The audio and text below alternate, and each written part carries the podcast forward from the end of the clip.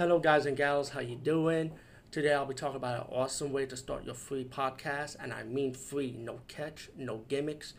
It's totally free, easy to edit, easy to record, and easy to promote and monetize your podcast. It's called Anchor.fm, and I highly recommend you, guys and gals, check it out and start your own podcast and let your voice be heard.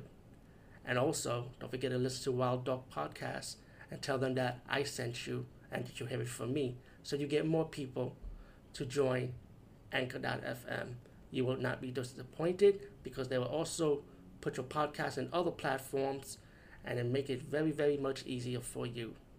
Have a great day, everybody. Hey guys and gals, today we're talking about the forever classic porn movie Deep Throat. And let me just say something. This is the very first time I'm seeing this movie. I heard so much about it growing up. Yes, growing up, I heard so much about it.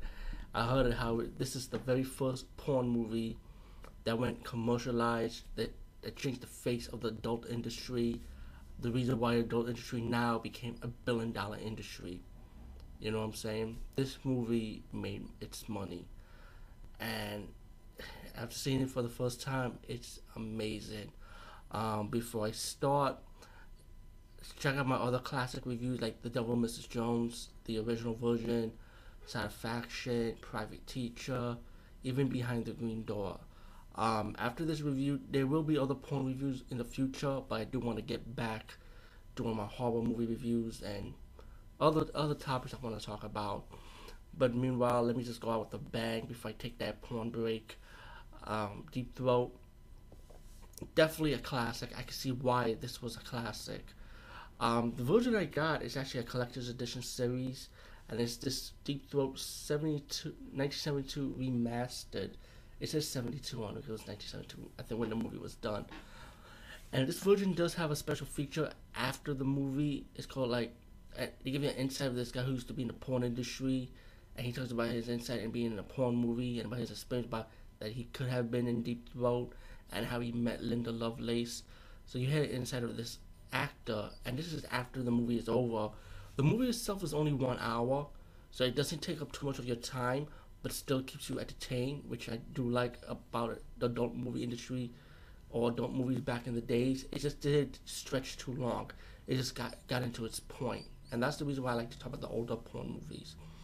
Um, the movie is about this woman Linda Lovelace. They actually kept the real name, which I didn't know. This is like the first time. I, I know she was the actress named Linda Lovelace, but I didn't know in the movie they actually called her Linda Lovelace. I'm like, oh shit. That's how rare is that? You know, especially in the porn movie. Anyway, she's living with her stepmom. I would presume this woman's a stepmom.